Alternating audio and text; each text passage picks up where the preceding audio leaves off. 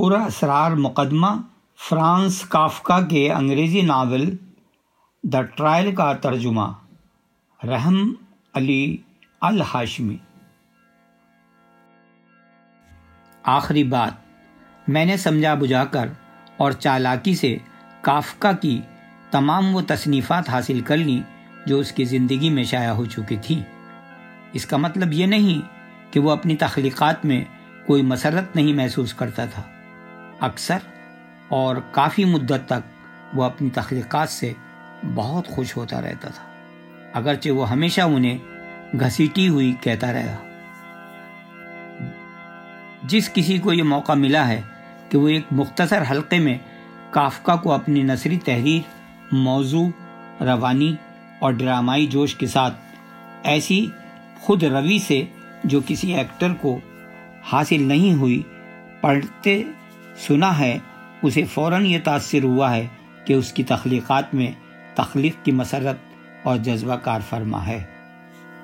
اپنی تصانیفات کے اشاعت سے اس کی رضامندی اول تو بعض ایسے افسوسناک تجربات کی بنا پر ہوئی جنہوں نے اسے اپنے کارناموں کو خود ہی مٹانے اور اپنی تخلیقات کے متعلق تشکیک کا رویہ اختیار کرنے پر مجبور کیا، لیکن دوسری طرف یہ اس بنا پر غیر متعلق طور پر پیدا ہوئی۔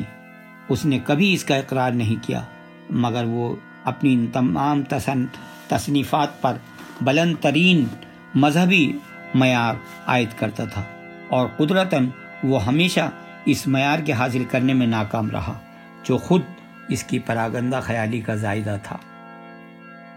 وہ اس دلیل کو قبول نہیں کرتا تھا کہ اس کی تصانیفات سے دوسرے حقیقت، قدرتی معیار اور روحانی کمال کے متلاشیوں کو مدد ملے گی، اس لیے کہ وہ خود بے حد اشتیاق اور استقلال کے ساتھ ایسے طریقے زندگی کا متلاشی تھا کہ وہ دوسروں کو مشورہ دے سکے جبکہ خود اسے مشورے کی ضرورت تھی۔ اپنی تصنیفات کے متعلق کافکا کا منفی رویہ میرے نزدیک اسی بنا پر تھا۔ وہ ہمیشہ اس کی شکایت کرتا تھا کہ جب کوئی لکھنے کے کام میں مشغول ہو تو غلط قسم کے ہاتھ اس کی طرف بڑھتے ہیں۔ وہ یہ بھی کہتا تھا کہ جب وہ کوئی چیز لکھ چکتا تو شاید کرانہ تو درکنار وہ اپنی آئندہ تحریر میں راہ سے بھٹک جاتا تھا۔ کتاب کے شائع ہونے سے پہلے بہت سی مزاحمتوں پر قابو حاصل کرنا پڑتا تھا، باوجود اس کے خوبصورت جلد دیکھ کر اسے مسرت ہوتی تھی، اور کبھی وہ اس کے تاثر سے لطف اندوز ہوتا تھا۔ کبھی ایسا بھی ہوتا تھا کہ خود اپنے اوپر اور اپنی تصنیفات پر فیاض رسانہ نظر ڈالتا تھا، مگر کبھی بغیر طنز کے نہیں، اگرچہ طنز ہمدردانہ ہوتا تھا۔ فرانس کافکا کے کاغذات میں اس کا وصیت نامہ کبھی نہیں ملا۔ اس کی میز پر دوسرے کاغذات کے انبار کے نیچے ایک طے کیا ہوا روشنائی سے لکھا ہوا خط میرے نام کا ملا۔ اس کا مضمون یہ تھا: میرے عزیز ترین دوست مارکس، یہ میری آخری درخواست ہے۔ جو کچھ میں اپنے پیچھے چھوڑ رہا ہوں، یعنی کتابوں کی الماریوں، میز کی درازوں، گھر کی اور نیز دفتر کے لکھنے کی میز پر، یا جو کچھ بھی مل جائے اور آپ کو مل سکے، خواب و نوٹ بک کی شکل میں ہو یا مسودے یا خط کی شکل میں یا خود میرے اپنے یا دوسرے کے خاکوں کی شکل میں وغیرہ، وہ سب بغیر پڑھے ہوئے آخری صفحے تک جلا دیے جائیں۔